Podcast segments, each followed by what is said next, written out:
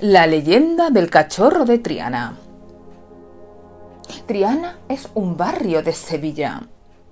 Sevilla vive con fervor la Semana Santa, la pasión de Cristo.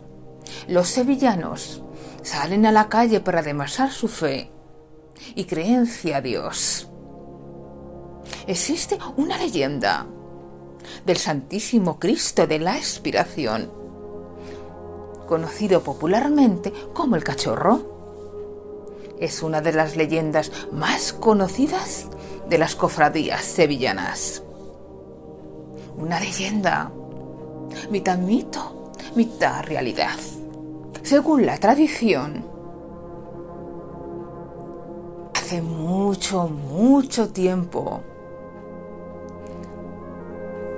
tanto tiempo que la memoria no alcanza.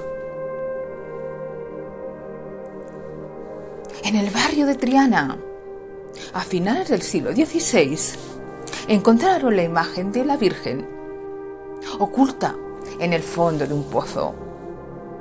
Los cristianos la ocultaron allí en tiempos de la invasión musulmana.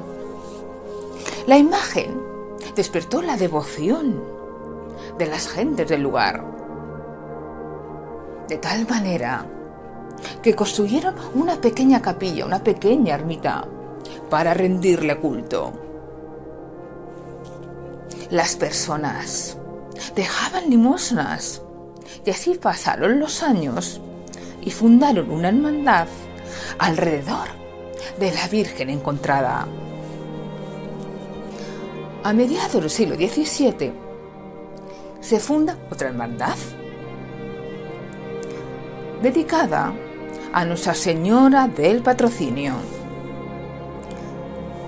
Profesaba una gran devoción al rey Felipe IV. En el año 1689, ambas hermandades se fusionan. La de la Virgen encontrada y la de Nuestra Señora del Patrocinio.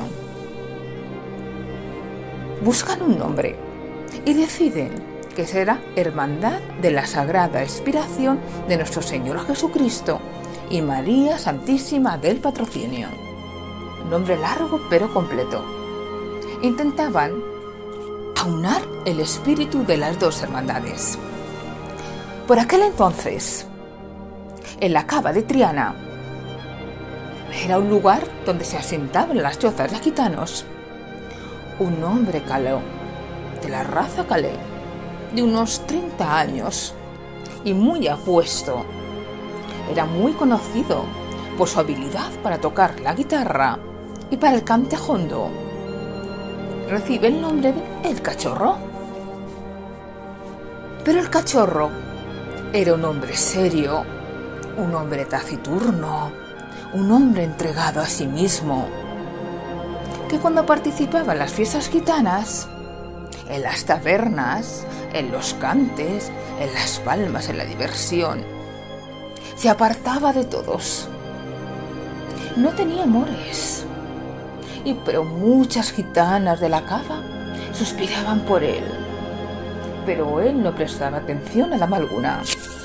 Llegó el rumor de que su actitud se debía a que había sido despechado porque tenía un amor secreto al otro lado del río.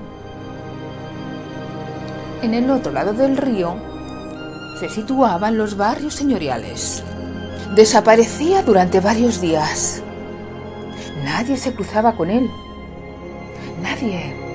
Ni en los caminos, ni en las localidades, ni en las ferias, nadie. Parecía que fuese un fantasma.